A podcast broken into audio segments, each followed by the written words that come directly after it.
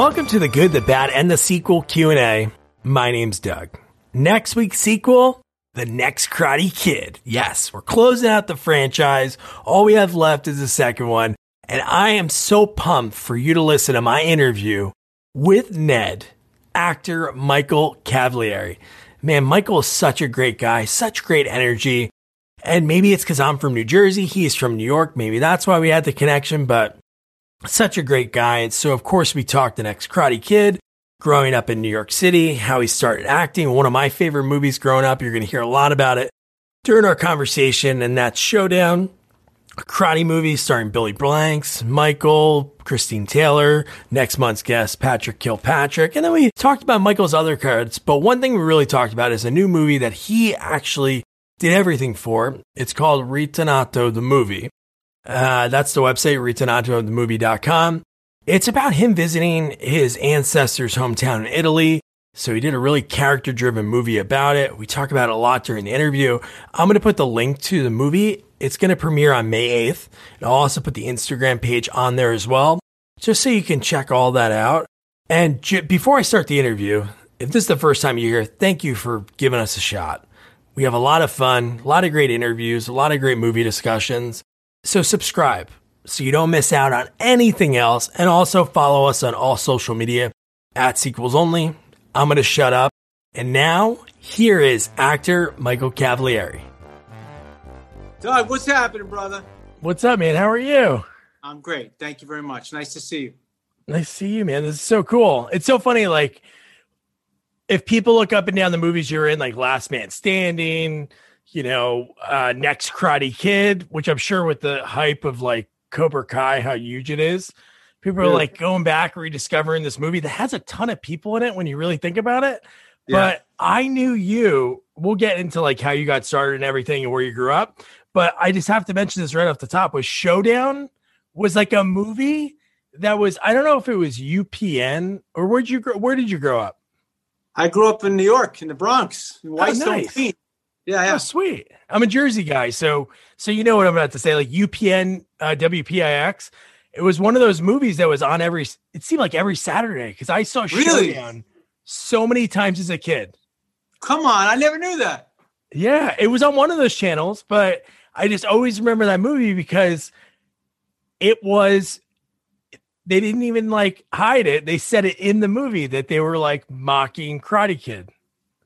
Well, you know what's funny? I mean, is, are we on? I, I, Oh, we're I- on. It's not live. I re I edited this out so we sound good. Okay, so so honestly, when I went for that audition, Doug, was funny because they wanted me for the lead character. They kept bringing me back, right? And uh, it was a funny story. I never knew. I, I didn't know that played on UPN at all. Yeah, had no one of those local because we had cable back in the day, but like it was either it was on the illegal black box that my dad got, or it was. but I remember it being on either nine or eleven. Like I remember watching it on like those, which they don't even show anymore on those channels, like those Saturday afternoon movies. And I remember seeing that Right. so many times because right. it seemed like right around that time that I was watching it is when Billy Blanks, like the fitness craze happened. And I'm like, Right. dude, that's Billy Blanks. Right, because what happened was, like I was saying, I had auditioned for it, and they kept bringing me back, bringing me back for the lead character, da da da, and it was a funny story. I grabbed the actor in the in the middle of the audition. The guy directed it was from Best of the Best, Robert Radler. Oh yeah. Yeah, he was great. I forget the, the producer's name. He was really great too. He worked with Joel Silver later on, but Alan, Alan, I forget his last name. Anyway, I was in the audition and I was doing my audition and, and I they started to laugh. And I was just really like I, I I was just really like edgy actor that just, you know, my mom was very sick and I had a lot of stuff going on and I just stopped the audition. I said, What are you laughing about? What's so funny? Like like crazed, you know, and they looked at me and they didn't know what to do. And I said, you know what? I'm done. I walked out. I walked down the hallway to the elevator, about to get in the elevator. He goes, no, no, wait, wait. You're great. We love you. No, no. We, we've never heard the scene read like that. You just took us off by surprise. Da, da, da. Anyway, cut and paste. They went with the exact, like you said, rip-off formula of Karate Kid, which was having a blonde guy fight a dark-haired guy. And they said, Michael, will you please? I said, all right, I'll do this part, but whatever. So, and then cut and paste a year later, I'm playing the lead role in the, you know, in the biggest franchise in the world. So, you know, it's like it's it's funny. It's just crazy. But a lot of people, you know, Billy Blanks too. Billy was funny because I remember doing the scene. If you remember in the in the like in the gym. Yeah. So I said, Billy, I said, do me a favor. I said, you know, we're doing our own our own stunts. Make sure that you don't hit me in the uh, you know, in the uh, in the groin region. He goes, no, no, don't worry about it. I won't hit you. I won't hit you. Sure enough, the broomstick comes up, and I'm like, oh man. But uh, there's some amazing actors in that movie. You know, Sadie Lopez, a wonderful actress, and, and Christine Taylor, and yep. you know Ken and Ken. They they're all really good. But Patrick Kilpatrick, who I went on to do another movie with, Last Man Standing. He was in Last Man Standing as well, and and uh, time's funny, man. You know, it's just because uh, I, I, see the picture behind you, I'm I'm laughing, man. It's like wow. Well, you still look pretty good. You you don't Thank age you. that. You don't age that yeah. much. Yeah, people say that to me all the time. Michael, you look like you're still from the Karate Kid, or or you're still, you know, it's funny. It's like you know, I I try to take care of myself, and it's Doug. You know what's funny about this whole thing? It's so bizarre. I mean, let's think about this. Karate Kid was next Karate Kid was 26, 27 years ago. Yeah. I mean, I had no idea this was even happening. This reboot of Cobra Kai I had no idea what was happening with it. And my wife says to me one day, she goes, "Honey, you, you got to look at this show." I'm like, "What show?" We talk about. She goes, "Cobra Kai." I said, "What's that?" I mean, I kind of knew the reference because it was the first movie, but I didn't really know them. I didn't really, you know. Goes, "You got to watch it. It's, it's like a, a continuation, a remake of Karate Kid." I'm like, "No way! Why would they do that?" You know. Sure enough, I watched. Oh, this is pretty good. And then all of a sudden, I'm getting calls from like all over the world. I'm getting calls from Spain, London, India, Pakistan, because now they're going back to watch all the beginning films. And it brought back so many wonderful memories and, and obviously some other, you know, it was during a very tough time for me in my life back in 1994, 95. But it's so fascinating to me, like the the the love for this franchise and the love for for these movies and and to hear people talk to me about my character many years later that I could never talk to. I didn't have Instagram. I didn't even. I wasn't even on Instagram. I don't even know what was going on with that. My wife yeah. got me on a year ago. I just started with this stuff, and people started to find me. And it's just fascinating that you can actually now talk to guys like you and, and have an experience that you would have never had 26 years ago.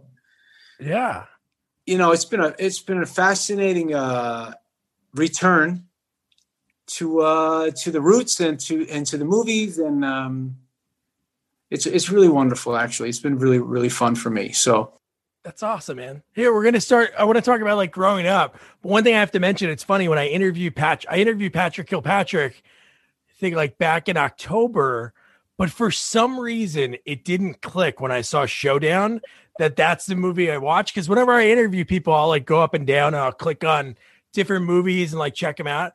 For some odd reason, like when I interviewed Eric Roberts, who I interviewed for Best of the Best and Best of the Best Part Two, I was like, all right, I know this. I I I know those movies, but for some reason with Patrick, I didn't click. But rewatching that movie years later, God, he is such a nut. oh, you know, like Patrick, calm down.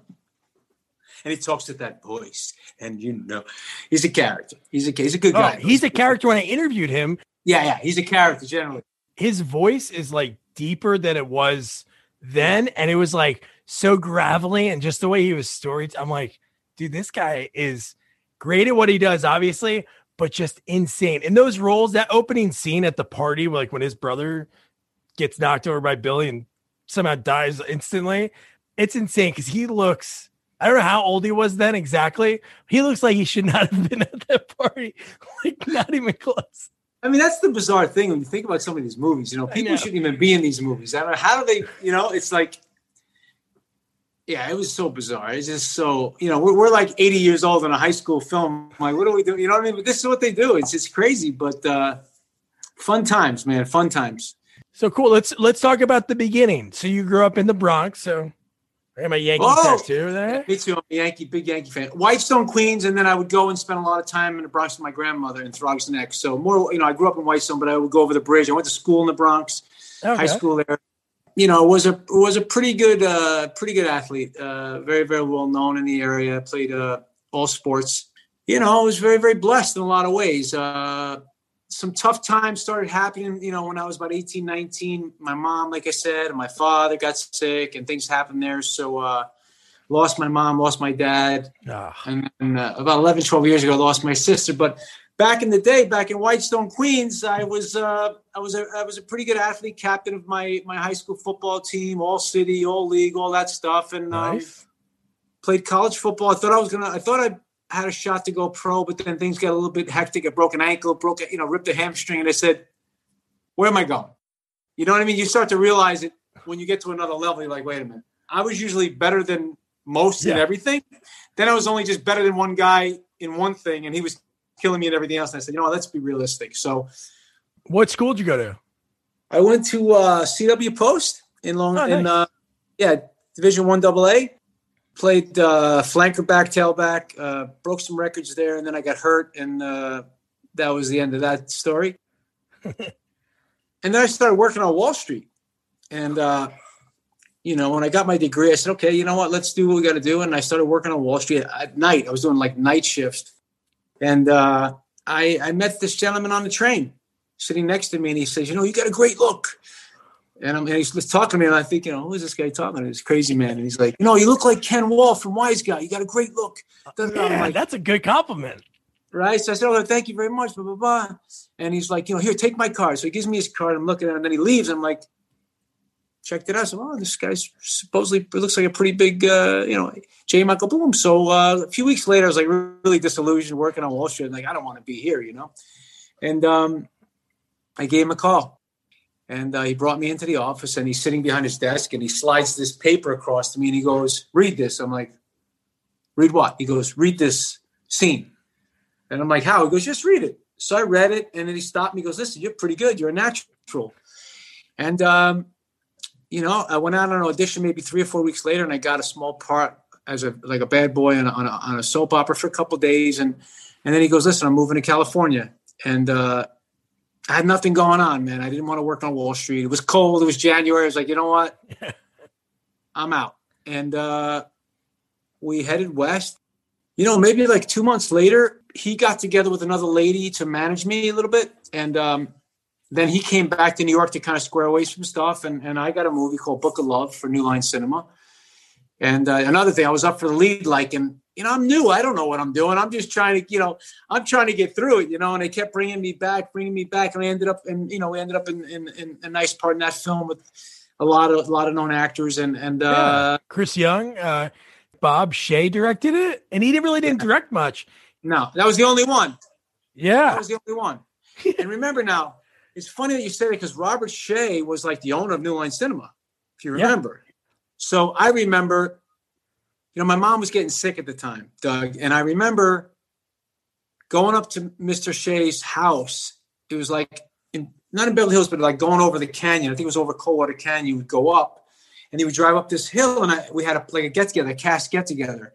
And I remember going there, and then I parked my my little shitty car, beat up car, and I walked down and like it overlooked all the valleys. Like, wow, is this, this is this how it's going to be? I mean, this is how it happens. So you know, cut and paste. You know, I shot that for about maybe five or six weeks, and uh, I remember I was having such a wonderful time. And my mom was supposed to come out, but unfortunately, she could not come because she was in chemo, this and that. And then we finished the movie, and then uh, I said, "This is going to be easy, right? This is it. I got my pretty much my first audition and two auditions. This is going to be simple." Again, fighting for the lead that I didn't even know what I'm doing, and um, boy, it got really difficult after that. Uh, you know, she passed away, so I left the business for a while, and um, went back to New York. You know, I had to take care of her for a while, and then she passed on, and did some family stuff, and and I said, "Let me try to get back," and I tried to come back and tried to reboot the career, and then I ended up doing this showdown. So did you have again, you're an athlete, and it's cool to find out like because without talking to people, you really don't know like was this guy training to be an actor? No, there's some guy in the train said, Hey, you have this look.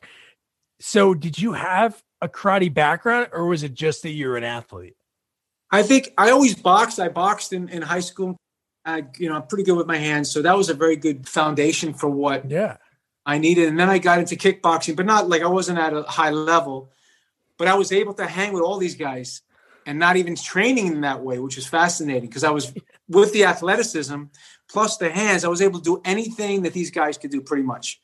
So then I got into it a little bit more and I started working on it. then one of the funny questions was when I went into audition for the karate, the, the, the karate kid, I remember meeting the casting director and she says to me, she goes, you know, she goes, you look like you're in shape. Da, da, da, da. She goes, you're athletic. I said, yeah. And then when I got the part, I, I, met Mr. Pat Johnson, who was the stunt coordinator, and I did all the, you know, the moves, no problem. I did all my stunts and, and uh, started studying with him. I studied with him for about two years. Even after when the movie was over, I worked oh, with him and went on to kickbox and, and stuff like that. So yeah, I think the athleticism laid a foundation for me to actually be at that level without even training. And I don't, I don't mean to disrespect it. I mean that my flexibility wasn't nearly as good as theirs, but my hand speed and I was able to move pretty well. And my kicks were pretty good, pretty forceful. So I, I picked it up quicker, I think. So being an athlete helps. Trust me, makes you look good on screen. Even if you're not great in the, in the art, I, I look believable in a lot of the stuff. So it's fascinating. You know, yeah, that's all you need. Like I interviewed a guy that obviously I'm not saying you should be older, but if you were 10 years younger starting the business, you probably would have been like that guy in the Cannon film era. I interviewed uh, Sam Firstenberg, who did like the American Ninja movies, and sure, sure, I know him. So that was that. They were like, we really don't want people that have karate because they might in some cases like cost more because they might have experience. Exactly. So like they would look for an athlete and can he do the moves enough?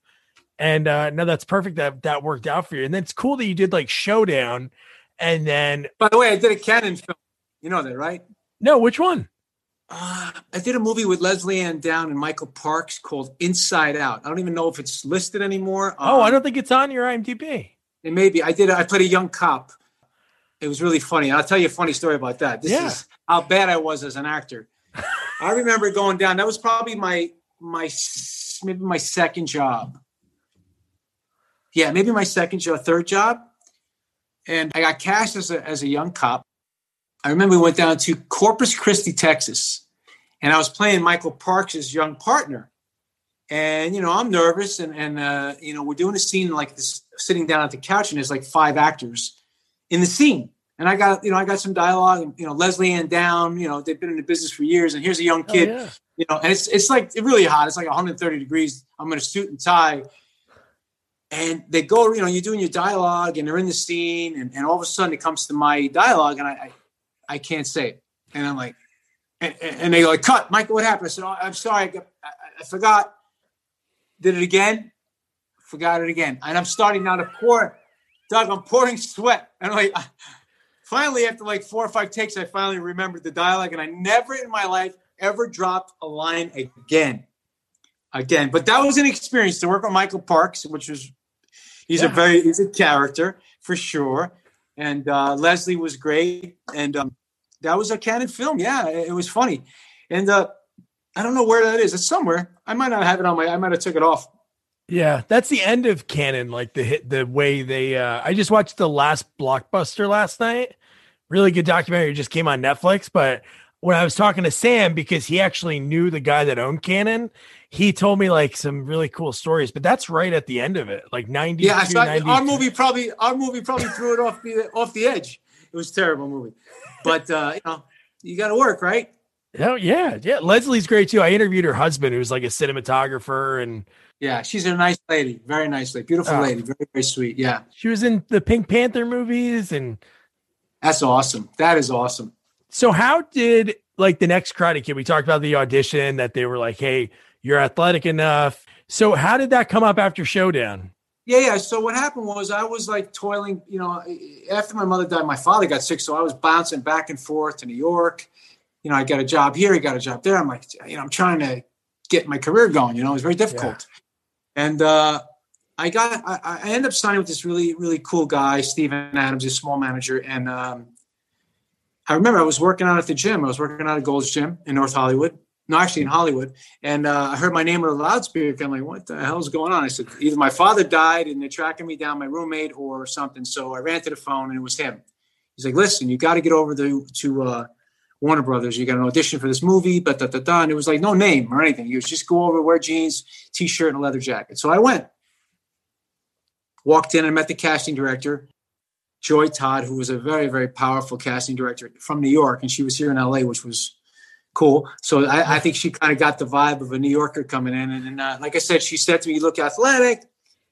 Da da da. So she called me back a week later, and um, I did the reading again.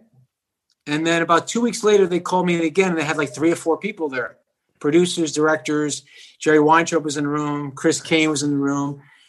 And I did my audition and I, and I, and I thought it went fairly well, but I didn't hear anything. So I said, oh, all right. And then they called and they said, listen, it's, it, we, we love Michael. Uh, we want to bring him back in again and, and, and, and compare him with, uh, pair him up with a couple girls and a couple guys. And I've been through this with Showdown. I was through this with Book of Love. So I kind of was getting the idea of what this was going to be like. So I said, oh, here we go again. I went back. They did all the pairing. We did all the auditions. That was it. Didn't hear anything. And then a week later, they called me back one more time. And I remember sitting on the steps at this little bungalow at Warner Brothers, and next to the same guy that was auditioning against me. And uh, and I always tell the story because it's really fascinating. Like it's in my head, I'm like, is this my shot? This is my shot. This is it. And I'm thinking he's probably thinking the same thing. You know what I mean? And we're not more than like this far apart from each other, not looking at each other. So it's a very difficult thing to do. You know, it's a difficult thing. And, and you know, listen, I don't want bad for anybody. I just want a job, for God's sakes.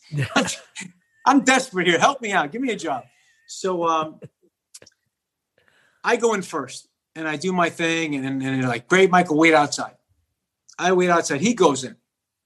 And uh, I'll never forget this. I tell this in all the interviews. He walked out with his shirt off and just a tank top on. And I said, you know what? This job is mine. So I hear my name, Michael, and I'm like, oh my God, did I not get this? So I start walking down this hallway, Doug, and the hallway seemed like it was about 5,000 yards and it was like maybe 50 steps. And it's going, wah, wah, wah. I'm like, oh my God. So I get to the office and Jerry's sitting there with his feet up on the desk and Chris is sitting, you know, standing next to him. And he goes, sit down, kid. I'm like, all right. He goes, so uh, where are you from? I said, well, New York. He goes, huh? He goes, uh, who your, who's your agent? I tell him my agent, he goes, you got the job, kid. I literally, honestly, I jumped over the desk and grabbed him and started crying. Like seriously, I had him in a bear crying, hysterical crying. Wow. And then I grabbed Chris Cain crying because you know, I lost my mom, my dad was sick, and I'm like bawling. They probably looked at this guy and looked at me and said, What's wrong with this kid? But cut and paste a little bit, you know, later they found out that my my dad was very ill and they they uh they said to me, Michael, if you ever need anything, you go home and spend time with your father, then we'll get you back here. So I was bawling, hugging them, this and that. And then I remember leaving and seeing this other actor walking away. And I felt I felt like wow, I've been there so many times in my career when I didn't get that part. And I felt bad. I felt compassion for him. And I understood his feeling. But I realized, you know what? Every once in a while, one's got to come your way, right? So yeah. I think my mother might have sprinkled a little love dust on me. And I got lucky. And I remember driving driving over Cahuenga Boulevard near the studios, and I was bawling. And I pulled over and I said, Mom, I, I, we made it. I mean, we made it. I mean, I can't believe it. You know, and I was living pretty much from hand to mouth. I living in like a one room apartment. I got a beat up car with dog hair flying everywhere. I mean, I was it was tough. It was tough, and uh, I became part of Hollywood lore, and I became and you and it's also about confidence and and you know like you feel like you belong. You earn the right to to be have a conversation with you. You earn the right to be able to to to say, hey man, all the hard work paid off. Plus, the financial was was very nice too. Yeah, man, that was the that was the day. I'll never forget it, and it brings me back to some really really uh, surreal moments that are, like I said, some some really happy moments that are balanced out with some really sad moments. Because knowing that your mom's not there and your dad's yeah. ill, but you got this great thing in your life, so it kind of it kind of pulled me up a little bit from that and helped me lift me up a little bit from my bootstraps. But uh, I'm very blessed, very blessed, and, and, I'm very grateful, and, and, I don't take anything lightly. And, and uh, people always ask me this question, Michael, how does it feel to be in the franchise And then how does it feel to get your ass kicked by a girl? So I smile, And initially in my career, I was not, I really didn't really care too much about this. I mean, I cared I did the movie at the time, but as I got past it, you know, I was trying to do like serious roles and independent films. I've done a lot of independent films that are really tremendous, that are like a lot of festival films. So I got lost in the shuffle of all this world of commercial films. So uh, I remember trying to kind of run away in a little way, not run away at the time, but after. And uh, so when they asked that question, I say, listen, how does it feel to get my ass kicked by a two-time Academy Award-winning actress, Hilary Swank? Feels pretty good. How does it feel to be in a movie that's been around for 30 or 40 years? Pretty good. How does it feel to be the leading character, that the bad boy, in one of the biggest franchises in the world? How's it feel? Pretty good. So how's your bank book? Not bad from this. So I answer those questions and they look at me and they laugh. So that's the reality, you know? Very yeah. lucky. Very lucky. And it's a cool movie when you think about who's in it. Like Walter Goggins. Well, I didn't want to say, but that was the guy that was next to me. Oh, no way. Yeah. Oh, so, so at least know, he still got in the movie. Yeah, he called and called and called and got in the movie. And, and uh, you know, Walter and I actually were friends for a long time after. And then, you know, things happen like my, my stuff and his stuff. He got busy. He's working. God bless. He's doing very well. He's a good actor. Yeah. And then I got busy with my life. So we kind of have lost touch. But uh, that was the guy. And then, of course, you had, you know, you had Hilary and Michael Ironside and, and some amazing actresses, Constance Towers, Chris Conrad. We have a great cast. So Ironside, man. When you think about the villains in the series, you know, obviously of Mar- Martin Kove, like legendary Terry Silver, played by Thomas Ian Griffith, then Sean Kanan, and you think about Ned, and you think about you know the Colonel, like the way he plays that. When you really watch the movie in a different light, you think of that guy, you're like, man, he probably has some serious PTSD because he's yeah. insane. Yeah, he's crazy. He's crazy. Yeah. Well, you know what's funny about, uh, uh, you know, I, I say this? It's very difficult sometimes because people always try to compare the villains and try to talk about the villains. And, and, and I can honestly say, honestly, from my heart, I think that we're really terrific. And, and, and I believe that, that in some, in some instances, things could be caricaturish I believe that when I got the part, I had, you know, I said, let me go back to the first Karate Kid and see what it's about. And I and I loved it. I thought it was fantastic. I really, I thought that was the best of the franchise, without question. And I looked at the uh, archetypal bad guy there, and I said, okay, this is my part in this movie, but how do I make it a little different? How do I get to a little nuance in it? And what's really fascinating is that a lot of people caught on to that and got it at the end of the movie when they saw me change and had a moment at the end where he says, No, I'm not doing it. No. And none of those other characters got there. No. None of them got there. So it's really funny because I think that's where Ned gets his balance right in that moment. That's the whole movie for him is that he gets the balance to realize that no, this guy is no good. You know, he was a kid that was lost with no family, and he he found you know he fell under the the tutelage of this crazy guy, and he followed him, and then he realized that he wasn't. I don't necessarily know if he was trying to hurt Julie. I think he was testing her to the highest point, and then when she stood up to him, he respected her, and I think that's where it happened for me. Is like, and you realize, wow, this kid pushes him away, and people often ask me, Michael that's a great nuance for this character because the other characters don't have it. So they mention that quite frequently to me when they write to me. You know, you had that moment at the end. Could Ned go with Miyagi's Do, or could? Uh, and I believe he does. I believe he follows Miyagi, and I believe he ends up in life befriending Julie because that you grow up and you you you you things change and and, and life changes and and so um. But getting back to that, uh, I believe our Michael and I are really, really strong together. Yeah. And I'd be, uh, you know, I, I don't want to say who's the best, who's not, but let's say that I, I think that we're a very formidable duo. Yeah. And I think that the actors in our film are very, very, very good. I'm very proud to have worked with them, all of them. And Hilary was, wow, you know, to think about the pressure, you know, this young girl has on her shoulders you know, to carry a franchise Yeah. And to continue a franchise that was such a massive hit, uh, she was tremendous and very graceful and very, very. Uh, she worked really hard, and uh, she was she was me too before there was me too in this world. Yeah. She she was fighting a bully idiot like me, you know, and defending her honor and doing the things that she needed to do before there were women action heroes. So she was the first. So I think in that respect, our film was way ahead of any other film. That's what I would say. Yeah, and just the fact that you're like when you when you catch her and you basically re- say she was smoking cigarettes and just like saying like, "Hey, why don't we go?" and kind of like, where what's the make out spot? I think I can't think of the name of it. At the docks. Yeah, the docks.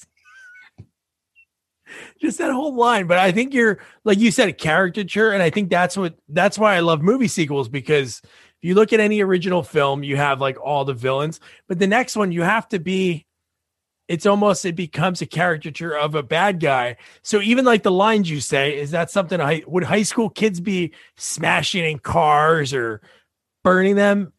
I don't know if they, you know, I think that was a little bit bizarre. The burning, uh, you know, I, I, I, was a little bit overwhelmed by that. But you know, you know, if you look at today, what's going on today, is it crazy? Because people are killing, you're shooting people. No, I know. I don't know. You know, I don't know. I mean, yeah, I, I think so. I think. I, listen, when I got the part, I thought I was fighting Ralph. What did I know? I had no idea it was a girl until really three weeks. Yeah, I had no idea. I, I, I thought she was the girlfriend. I was trying to hit on her, and she was with him. Was that the scene you were reading when you kept going back? Was it anything that? No, the scene was when I when I grabbed her like that. Yeah, the, in, that's the scene that I only scene that I read. Wow. I had I didn't have the idea.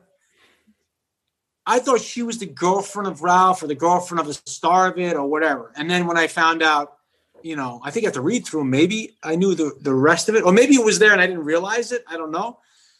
You know, listen, it's uh even today when I watch Cobra Kai, I find it, you know, I, I think that one of the things that I miss from the the originality of Karate Kid is the essence of the uh, the actual importance of the spirituality of it. Yeah, and and I think that's what Mr. Miyagi was so beautiful at and delivered it without any violence. And and I think that one of the things that I think they they don't see as much in the Cobra Kai is not that Uh, for me. But you know, I just love the fact that the originals are rooted to that discipline of being, you know, nonviolence, whatever. I mean, these guys are flipping over cars and doing jumping off walls, and I'm like, wait a minute, how, how does that happen? Like, how long have you been studying the martial arts? You know what I mean? So I, I don't yeah. know. Maybe I'm I'm out of touch. I'm sure because I don't know what the the nuances of today's karate are. But I, for me personally, I like I like the spiritual side. I like what's really great about Miyagi and, and, how he hangs over Cobra Kai. I think that's fascinating. And that's and and Ralph being a little bit, you know, uh, lost and Billy. I, I, really enjoy that. I think they're doing a great job with that. But Mr. Miyagi is very special. You know, I, I, think you as good as it is, it's not uh, for me. It's not. No matter what it is, it'll never be him. You know what I mean? As great as yeah. he's, he's there, he's there no matter what. Uh, I just he's just so beautiful and, and important you know. So uh, to work with him is to work with a legend, an icon, and, and um, I can remember at uh, at the end of the film, Doug, I was uh, we were shooting we were shooting the last scene in the docks and the car, you know, we're gonna blow the car up. And I remember I got there early and the the uh, big cans were on fire, and I was just sitting in that big beautiful jeep and I'm looking out to the I think it was the St. Charles River and I'm like, wow, I, am I'm one of the luckiest lucky actors. And I'm I'm in this franchise that's incredibly successful and big, and and I was trying to take it all in, you know, and and and, and try to really really digest what experience I was having because you, if you think about it, it's really pretty cool. So I remember we did the scene, and then a few months later we had to reshoot the scene, and we had to reshoot it in Los Angeles. And I remember we did the scene and they cut and and uh, I got a little teary in the scene and and Pat called me over behind the camera called me over. He said, "Michael, come over." And and I walked over. He said, "Listen," he goes, "Whatever you're doing, keep doing it. It's great."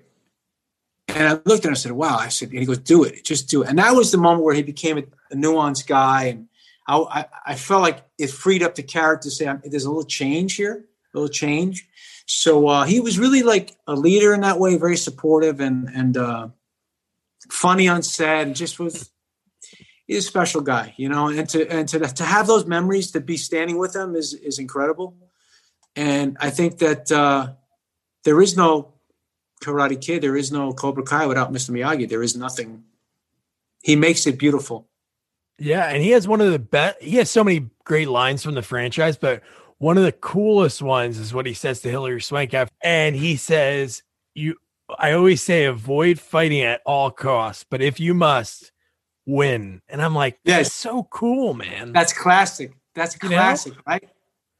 It's oh. it just he just uh that's what I'm saying. And the way he delivers it, it's yeah. like it's it hits you. It's like the other one, uh, you know, uh, ambition without knowledge is like a boat on dry land. I'm like, wow, that's deep. You know, you don't realize it then, Doug, you know, but then you think back, you're like, whoa, that's some deep stuff that he threw out. So uh yeah, it's listen, it's a joy. I had, I had to talk to somebody today, and one of the kids, you know, they called me from Argentina. It was really fascinating. Like, we want Ned Rand, we want Ned Randall back. I have a lot of fans in Colombia. We want Ned. And they started, you know, saying physically you're the whatever, and you well built, and you were the guy, and da da da. And I was like, wow, you know, they must be just getting that movie. They must be getting that piece because they're starting to see it. I think we just got released here in the third one on Netflix, ours. Nice. I have it right here. Look at this. Hey, there you go, there you go, there you go, there you go. Am I on the back cover? I better be. And yeah, then, you are. Yeah, yeah, there he is. There's the kid. All right, there. That shot is everywhere. That shot is everywhere, dude. Oh my! It marred my life that shot, but uh, the conversations were just. Uh, it was a great conversation, and you know what I find too. Kind of like you, they're defending it now. A lot of people are like, you know, this movie's really good. Yeah. It's, it, it, the first one is great. The second one's okay.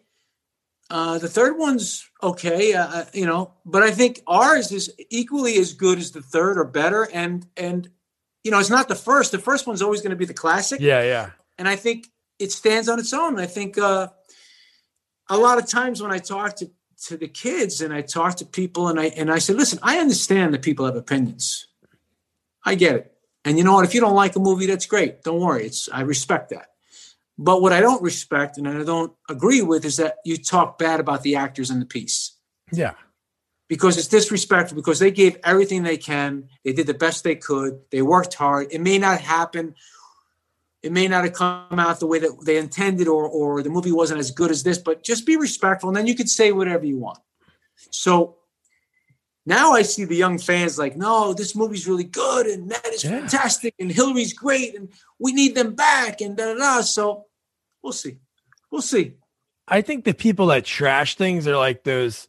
I hate talking. You know, I'm 34. I don't want to talk like my my wife teaches uh, seventh grade English in Jersey, right.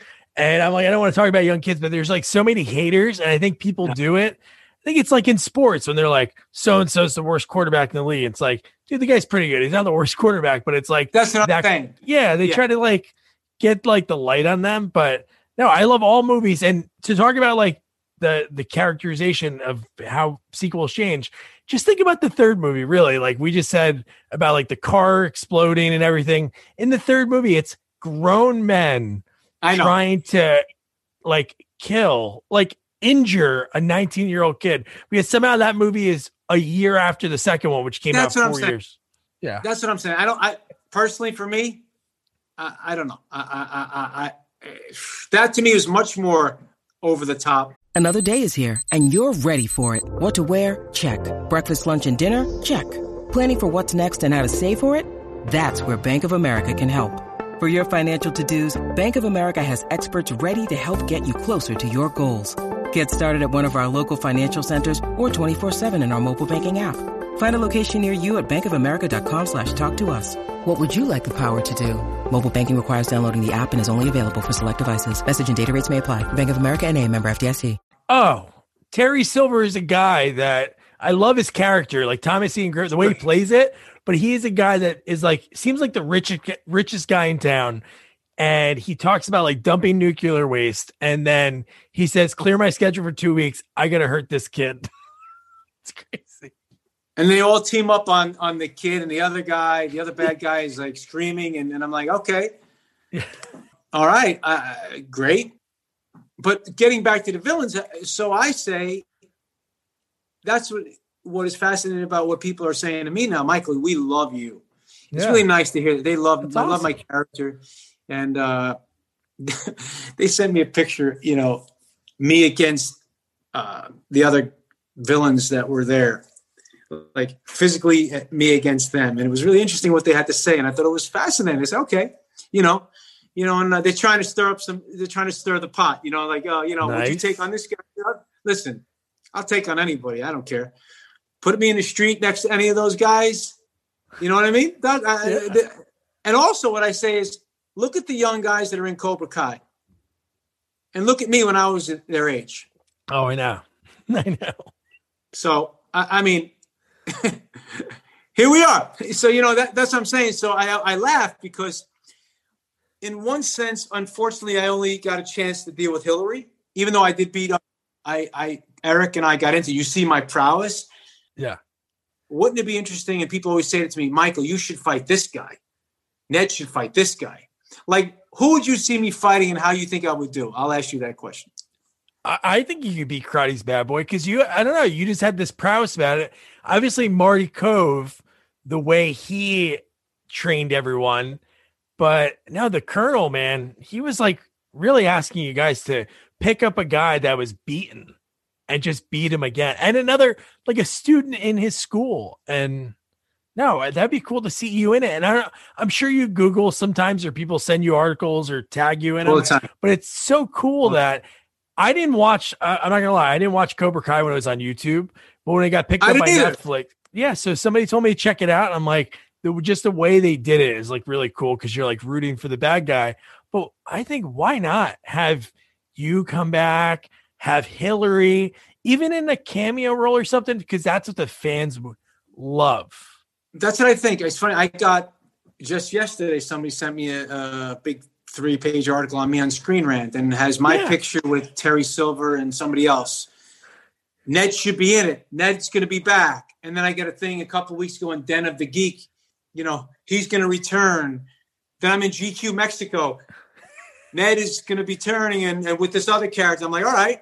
So, listen, I agree with you. I think it would be really fun, and I would be honored and privileged to be in a cameo or, or a one shot deal would be great. Yeah. But I think it would be great for the fans and the franchise to have everyone together, maybe in one sequence that are honoring Mr. Miyagi. See them all intermingling and meeting each other, like almost like the Marvel universe and all that stuff. Stuff like that would be cool. So I do. I get calls and people are disappointed. Michael, are you on this season? I said, guys, I have. I don't. I'm out of touch. I don't. I don't know. All I know is I keep seeing my name being brought up and photos being sent to me that I'm in this, this, and this. So uh, it would be an honor and privilege either way. I'm grateful to have been considered, and and if they're going to consider me down the line, it'd be great. I think I'm a great addition. I think I would bring a lot of intensity and a lot of uh, a lot of athleticism and a lot of stuff with me. So we'll see. Yeah. Have you still been since that? Are, are you still kickboxing? I know obviously you're still in shape, but are you still doing any of that karate kickboxing? I'm not kickboxing, but I'm in shape. You know, I, I'm still pretty good. I'm, I can move. I can do my thing. So you never know. If they call, you got to be ready, right? Yeah. Yeah. You got to be So ready. after that, you're you're talking about like that was the commercial film, and then you went, you know, you're doing a lot of the independent circuit. So you've done a lot of them, but one that really like caught my eye, and sometimes I randomly like check out some of them, but Pretty When You Cry. wow. That movie and the Ah. cast, Jamie Kennedy in a role like that. Yeah, it was bizarre. It was bizarre. That was bizarre. That was a really difficult role for me, you know, um, with Sam Elliott, you know what I mean? And uh, it was a really difficult. Keith David, uh, I played a, yeah, I played a crazy, coked up guy. You know, it's it's difficult sometimes because when you're an actor, it's hard to there's you have to be realistic in an unrealistic situation so you have to try as as best as you can and you have to have a teammate to play on that level you know what i mean Yeah. so yeah. sometimes when you run against cast members or actresses or actors that aren't willing to do that it's difficult so Oh, I bet. um, yeah, it was a difficult, difficult experience, an interesting movie, a difficult experience to be quite honest. But it was really, it was amazing to work with Sam and Jamie and and, and them. And uh, Jamie was funny. We had some good scenes together, and uh, yeah. you know, and then uh, craziness happens. And um, the independent world is really fascinating because you can pursue things that you might not get a chance at in these commercial commercial films. So that's why I chose that route. And, and really, what I try to do now is a lot of films that I've done in the last 10, 12 years have been like based on family dramas or something, a positive portrayal of, of uh, not Italian American, Sicilian American roots or, or something like that. That I, I, I'm, I'm driven to character stories. You know, I love action as well. I've done a few, but I really like old school character character stories. So that's what I've been focusing on now. And and um, this is the film, my film Ritornato Oh, nice. That is my film that's that's be coming out in a, about four or five weeks that i um i won a grant from the national italian american foundation uh, the russo brothers from the avengers marvel Oh, series yeah. Yeah. they gave me a grant to shoot my film Um, so that was pretty prestigious so i'm really lucky and we won a lot of film festivals and uh, it's, a, it's based on a true story of, of me going to sicily to find my roots and uh it- it's a really beautiful story a, a very very uh family driven story. You know, I, I'm not into the Italian American stereotypical stories. That's not. I turned down a lot of my a lot of parts in my career not because I didn't want to play those parts. I really didn't want to do it. I got to a certain point in my career, Doug. I was like, you know, I don't want to do this anymore because they're only allowing you to do the same part Yeah. over and over again. It's like I don't want to do that. So I started to write, and uh, I wrote this movie. I have a full length feature that that I have with it that I'm trying to get off the ground. So uh, I'm very proud of it. I went back to Sicily. I shot it all on location in Sicily Ah, with non actors, uh, just the people from the town. And it's a beautiful homage to my mom and to my grandfather. And I promised my ancestral town, Limina, that I would do this, and I did it. And uh, we've gotten a lot of nice, nice compliments. You know, it's it's it's like I said, it's not an action movie; it's a character story, yeah. uh, but it's very honest, very passionate. We did it in four and a half, maybe five days, for less than eight thousand dollars, eight thousand dollars, whatever the grant was they gave me. Yeah. So by the time I got to Sicily, the grant money was gone, so it was coming out of my money, out of my pocket. But um, that's kind of what I've been doing now, and I've, I've got like three or four scripts that are done that I've written since. When did you start writing? Well, honestly, I I started writing about 15 years ago, and and Nice.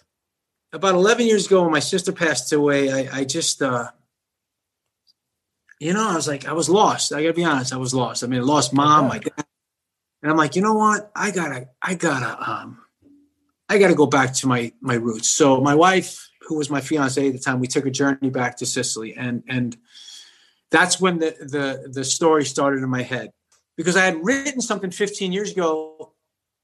I wanted to do as a one man show, you know, one act show, you know, with me as the character, some of the characters, and I started it in his book called The Artist's Way, and I started to write it. And then when I made my journey to Sicily, I came back and I was looking for that book. I couldn't find it. So I bought another one and I started writing. And then a few months later, I found the book. And exactly what I was writing present day was the same as what I wrote 15 years earlier. Wow. Crazy, right? So I went on that journey and I wrote and I wrote and I wrote. And a friend of mine says, Listen, he goes, Have you ever written before? I said, No. He goes, I, I, I, you know, I sent him the script. He goes, This is pretty good. He goes, It needs a lot of work with the structure, but it's got a lot of heart and soul. So, you know, I continued to write. And then uh, somebody told me about this grant that they do. And I, I kind of constructed it in a smaller way and I sent it in and I won. It's like, wow. So there I was. And I, I said, okay, here we are. And I shot the film and, and uh, had the greatest experience of my life. And I'm so blessed and I'm so grateful. And, and uh, the people back in Limina, Santa Teresa, my friends. And then we're going to go back and do a second one. And uh, I've written another one that we're going to shoot in Sicily. So uh, now I'm very, very connected into the culture there in the town. I'm the town ambassador for Limina, which is really wonderful. Wow. Um, yeah, I'm on the cult- cultural department of Sicily. So I felt like, Doug, you know what? I felt like I don't want to sell out my culture. I don't want to sell out my soul to be uh, a guy that's stereotypical. Yeah, I, I don't want to be disrespectful to anybody, but for me, it just doesn't work, and that's not the way. And it's not about. I don't care about the money. I, you know, it, who cares? It's the it's the love of the game and what you, you want to feel good and passionate and proud of what you're doing. And for me, that's where I'm at right now. So I continue to go on that journey. And if listen, if, if Cobra Kai comes up and it brings me back to the mainstream, that would be oh, great yeah. because it's so fascinating because that happened when I had the success of Ritornato. And it's all coming together at one time with Yeah. my past with a commercial film and this little film that I did. All the fans are really helping me and getting behind me and say, Michael, we really want to support your film and we love you. Cool. And so the young ones and the older ones, it's been really, I feel really, really like blessed that people would even write to me or want to talk to me. It's just like, it's incredible that, you know, it's like when guys like you and have kids like me, he goes, I grew up with you, Michael. I'm like, really? I mean, wow. You know, like, you know, I, you don't realize that, you know, you don't realize the people you're touching. You're just trying to do your best. You know what I mean?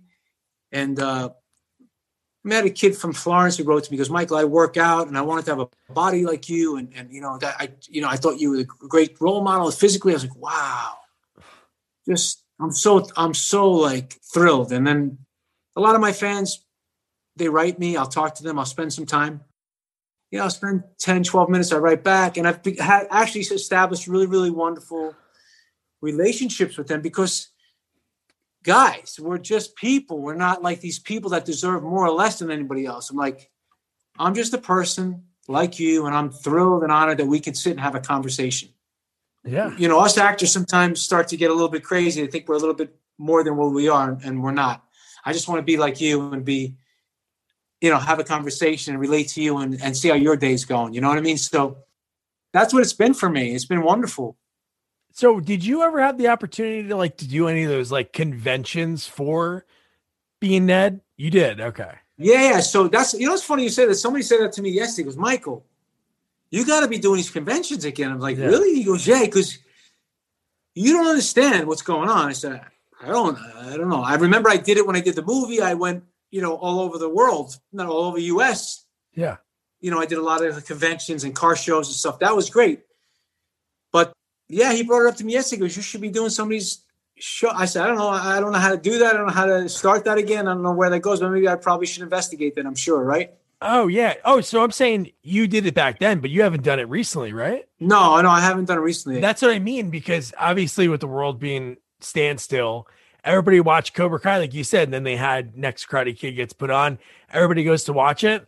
Dude, I'm telling you, for a movie like that, and I'm sure somebody will be reaching out to you for like those festivals or even like the online things because yeah, those things are cool. And like, did you ever do stage stuff like theater? Oh yeah, I did theater in New York. and I Okay. did, yeah, yeah, yeah, yeah, absolutely. Yeah.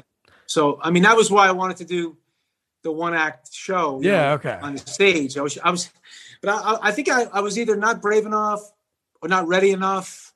I don't know why it didn't happen. It just wasn't time. So I'm contemplating that again.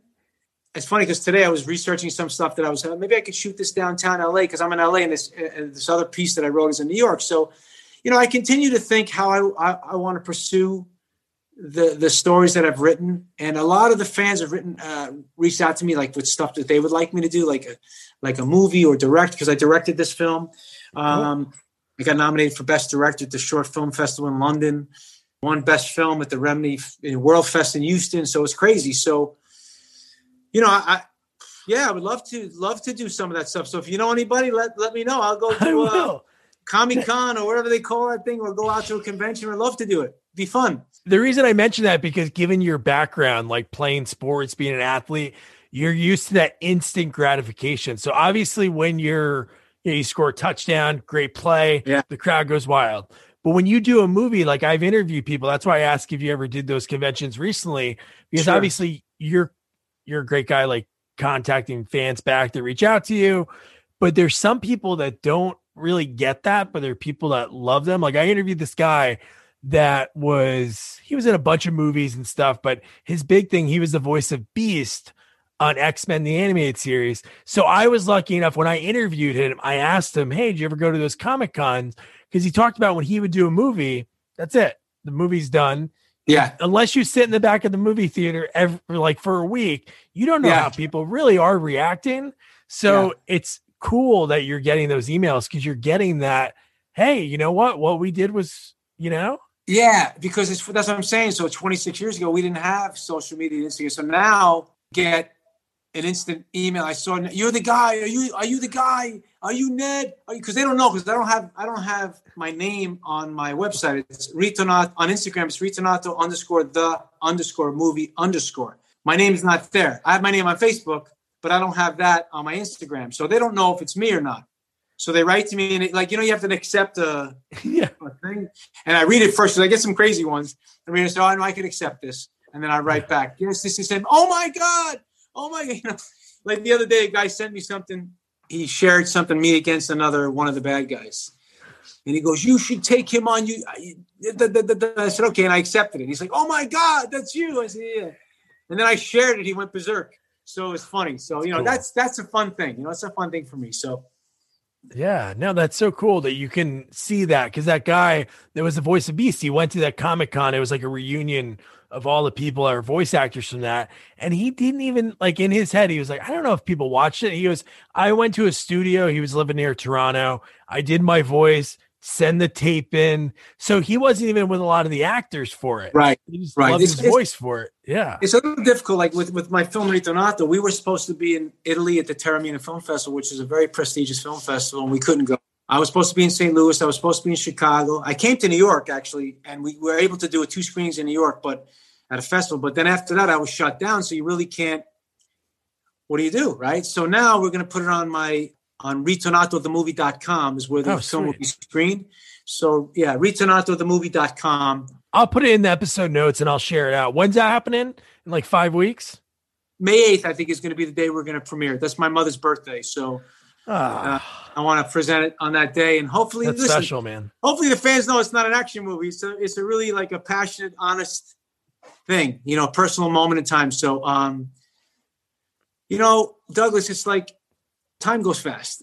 You know what I mean? Time goes fast. And I'm having this experience with you, and it's really wonderful for me. Not, I, I'm, I, I'm probably more grateful than you are. Ah. You know, because it's really bringing. I, I, it makes me laugh. It makes me think about all this stuff, and and. Uh, Yeah. But getting back to uh, Karate Kid, I wanted to ask you a question. Yeah. So, number one, if if if if I was to return at any cost, who would you want me to fight against? in the show. See, I honestly, your idea like trumped everything I had in my head. I think that'd be cool. Obviously, they could do a scene with like maybe Daniel sets up like a uh, on maybe like Mr. Miyagi's birthday, like a memorial or something. I think that'd be cool having everyone there to pay respects because again, you don't know what happened at the end of the movie. Obviously, you saw your character turn. Right. Right. So there could be something mentioned. Maybe it'd be. I think how cool of a moment would that be? You have like you and Hilary Swank show up at the wherever it is, and like a look, and it's like, whoa, they're about to, and then a hug or something, you know, like an embrace. Yeah, That's it. That's all it has to be. It would be just that. It would be um.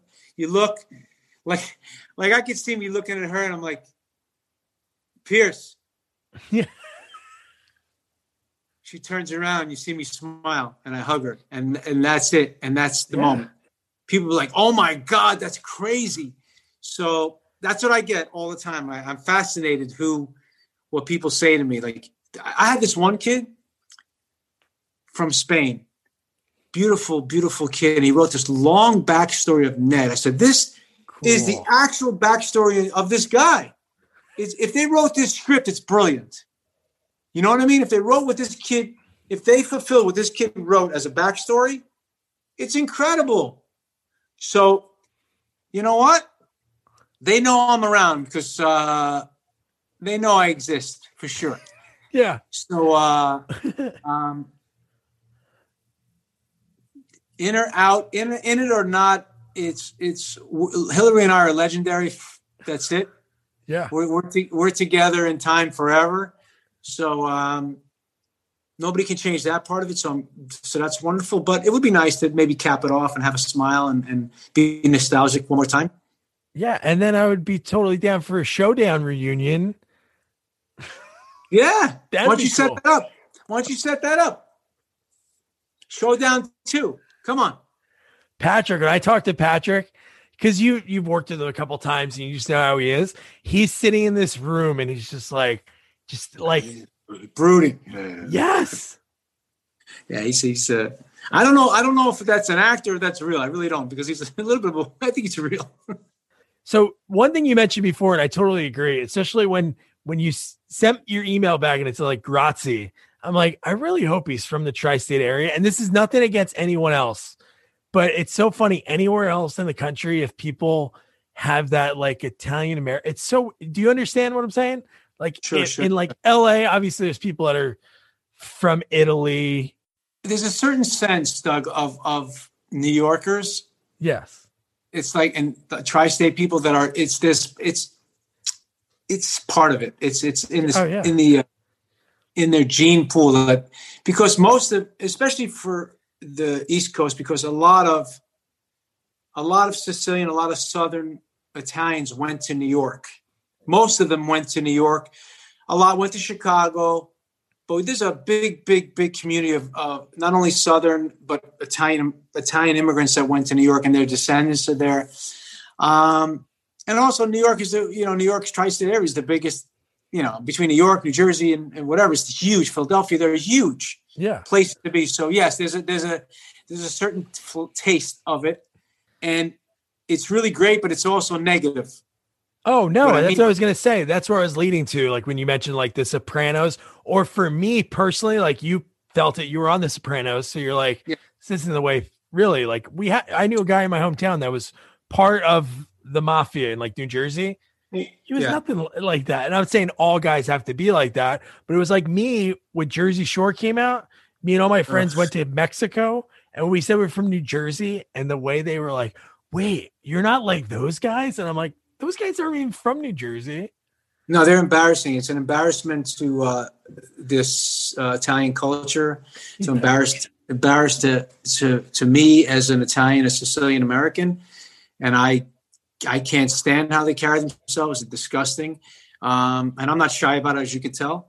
Yeah, Um, we have so many. I'm proud of my culture, my Sicilian culture. We have so many beautiful things and beautiful history that these kids don't even know anything about. And that's my thing when I talk to the younger generation. This is part of the reason why I did Ritornato is because I wanted to tell, inspire other kids to go back and tell a story about your grandfather.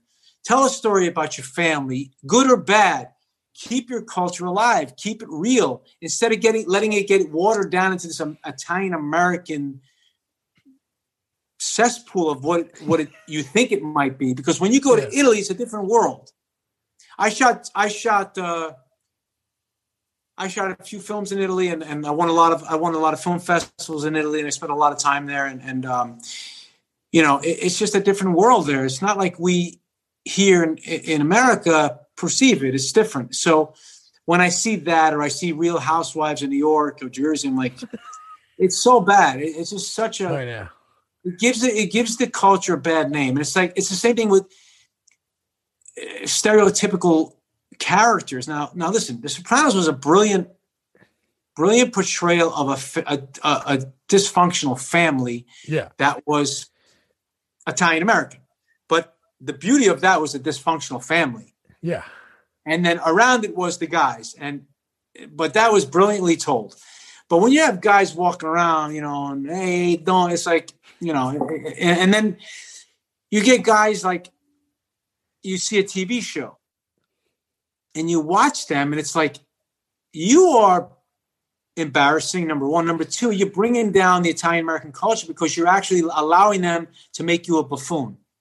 Yeah. because now today people are saying on a, on a set you can't say this about the latin culture you can't say this about this culture you have to be this you know but why are you acting like a buffoon it should be the same thing about the italian culture no i'm not gonna you can't talk down us it should be equal And this is what happened when people come to this country, uh, you know, 60, 70 years ago, they came and they were respected because they worked hard. They built New York, they built San Francisco, they built the subway systems. They earned their way into this into this society with hard work. Right? But what happens is time changes and they get immersed and, and the descendants get immersed and the kids get immersed and they, and they lose sight of what their their origins are and the traditions and they get wrapped up in this pseudo Italian American world that doesn't make any sense. Yeah. And it, it's really not good. It's not tasteful. And so I implore a lot of the young kids to do homework whenever we have a conversation. do homework. I don't care if you're you're from Latin America or or Colombia, Italy. Where are you from? Where are your roots? Because your story is as important as my story, and we need to keep that alive. And, and so, yeah, I'm answering that question. Is that it is an embarrassment, and yeah.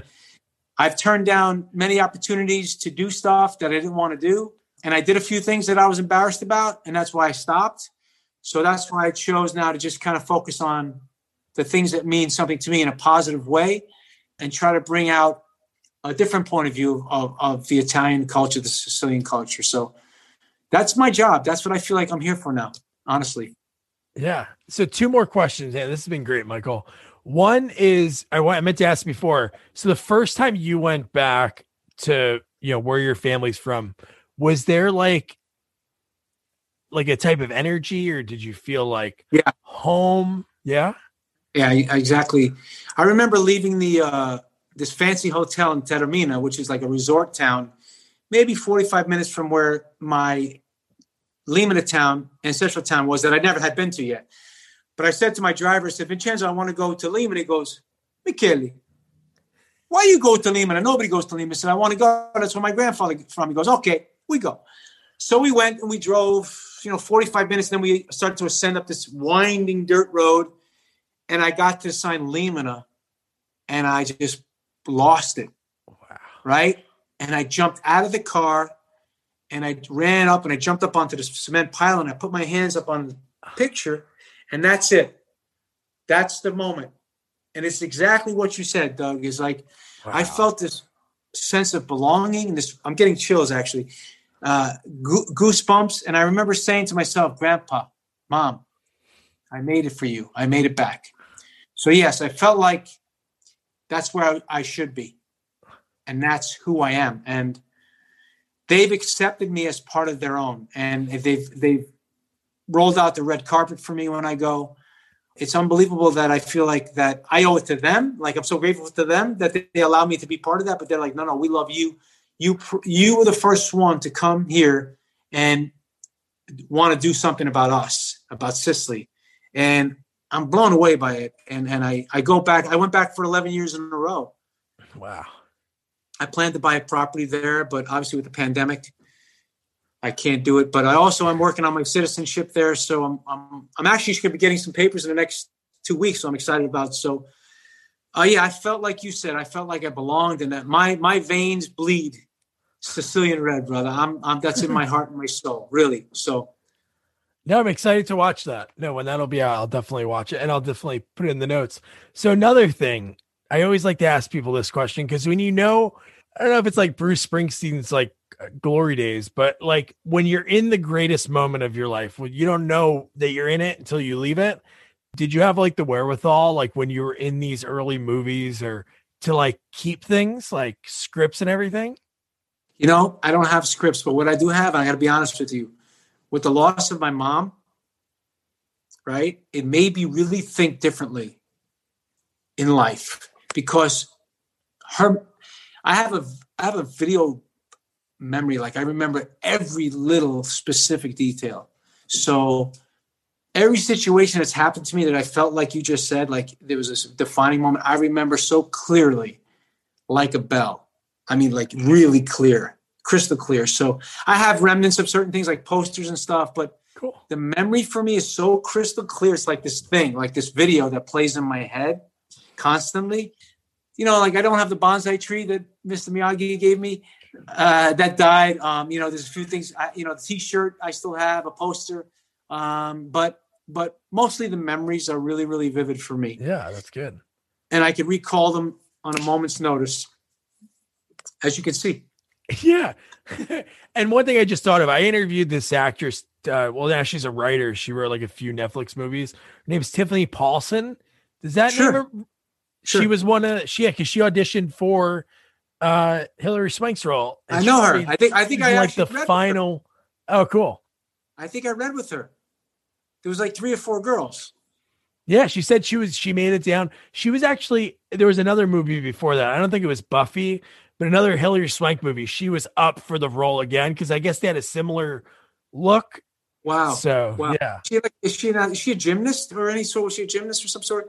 no, I don't think so. She was in Friday the Thirteenth Part Eight. That's why I interviewed her, and then Part in eight. the conversation she Sequel. mentioned that. I'm like, yeah, sequel, yeah. Sequel part eight. That's not a sequel. That's a long. That's a long. That's an eight sequel. That was the that was the best one because it was in Manhattan, but it was really There you go. There you in go. Vancouver, except like five minutes in Times Square. That's crazy. No, I you know I like I said I met a few other other girls that were there. Um, I probably met Tiffany. If I Yeah. didn't, if I did, Tiffany, hello. And uh, you know, yeah, you meet- you meet so many people. You know, I was so nervous. I probably don't remember Oh, I bet. names. You know, I was sweating half the time thinking, did I get this part? But Yeah. uh, that's great. That's fantastic. You have a guy like Jerry Weintraub, you know, I'd be Wow. sweating bullets knowing, you know, what he did way before that point. You know, he was working on you know, movies in the 60s, 70s, like big time movies. So, Dude, he was a he's legendary. I mean, no, know. You know, he took us to, I never forget, we went to on July 4th weekend, the whole cast. We went to Kennebunkport, Maine, Wow. right? And we met the Bush family. He, he's very, he was very close to the Bush family, George Sr., because he was, a, you know, I think Jerry at the time was a Republican, so he was a, you know, donor Wow. and stuff. It was a trip. It was a trip. And, you know, he knows, he knows so many people who come to the set. You're like, wow. And it's funny. Oh, I have a story. One of the guys, actually, RJ Lewis, is a producer. RJ, I just touched base with him. He's at my friend's restaurant in California, and he's my up in uh, Agoura Hills. My friend's talking to him, this and that, and he's telling him. He goes, uh, and he tells him, RJ saying, "I worked on this." He goes, "My friend's in that." He goes, "No," and he goes, "Michael, I love Michael." So I pulled out a picture of of him and his myself and his son when I was training for the bull ring, and I have it. I'm going to send it to him. I just pulled it out. Isn't that crazy? So those are some of the things that I have. It's Look at that. incredible. So I'm actually going to call him. I haven't spoken to him yet, but wow, it's memories, man, memories. It's cool, man. And you'll keep Yeah. making them. You know, people keep finding this movie. It's cool that it had that second or third life, you know, with the, with the Cobra Kai. I want to say, Douglas, thank you so much because without you and the other guys, I really, I really, really am grateful that you would take the time to speak with me. You made me have some nostalgic moments today, and I, I really appreciate it because without you guys, I always say, where would I be? Well, you know, who would I talk to? Who, who would bring me to all these people out there? So I, I'm grateful for that. Thank you so much. And you're like somebody I know for 30 years now. I feel like we're, we're good friends. So stay Hey. in touch with me, please. Oh no, definitely, dude. And then maybe if the world's, you know, the pandemic's done, November, maybe a parade. I think the Yankees are going to do it this year. Listen, if, I come back, Oh, dude, definitely. listen, I wish you well. You're fantastic. I hope your daughter doesn't hate me. No, she won't. She's only two now, so I'm not going to show her All right. just yet. She'll hate me in 10 years. Yeah, when this movie comes out, I'll time it so this comes out like a week or two before, and then Yeah. I'll do my best on social media, man. I appreciate No, it. you're awesome. You're awesome, man. Just to spend the time with you, and I hope you enjoyed it. And I'm glad you like Showdown. Will you send me that picture? Yeah, totally. I don't have that picture. I took it from the movie. I, I watched. I went on the movie and just screenshot it. But uh, yeah, Send, send it to me. It looks like Reservoir Dogs. It's hilarious. that part's the best. Yeah, and if you talk to any other guys, tell them I said hello. Oh All no, no, it'd be fun to reach out to those guys. But no, this is the best part because this is when you guys beat the crap out of him. Matthew, or he already said he wasn't going to talk to Christine Taylor anymore. So, so this way, why don't you have a uh, try to get us on? We'll all do it together. Oh no, that'd be cool. I'll try that. Did you, ever, you know, I did another movie. I don't know if you saw it with Don Wilson, Don the Dragon Wilson, another No. martial arts. You should No, watch. I know It's his really- Yeah. yeah, Don has been in like, you know, so many of these, uh, you know, small movies. So I played this character. It's hilarious, though. It's funny. What's I the name uh, of that one? It's called Soft Target. See, I don't think that's on your IMDb. Maybe. Yeah, and also, also, AKA Crooked. Look at, I have some good scenes in there. Some really great scenes. It's fun. Awesome, man. Enjoy the rest of your night. Thank you, brother. Ciao, ciao. Thank you for having me. Take care, but bye. Bye. Meet me at the docks, McGowan. Man, what a way to end an interview. Meet me at the docks, McGowan. Just shows how much love he has for a role that he played, you know, 27 years ago. And I love seeing that. I love passion and I love talking to Michael. So don't forget Ritornato, the movie, May 8th. I'll put the website and the Instagram in the notes. And don't forget, your homework is to watch The Next Karate Kid. It's on Netflix and I got to say, it's an experience. Watching it with a you know sequel glasses on and really diving in, it's just insane. Michael Ironside is just insane, but you're gonna love it, and our discussion of it is amazing. So again, don't forget to review, rate, share our podcast, follow us on all social media at Sequels Only, and don't forget to check out our website, sequelsonly.com. Good night.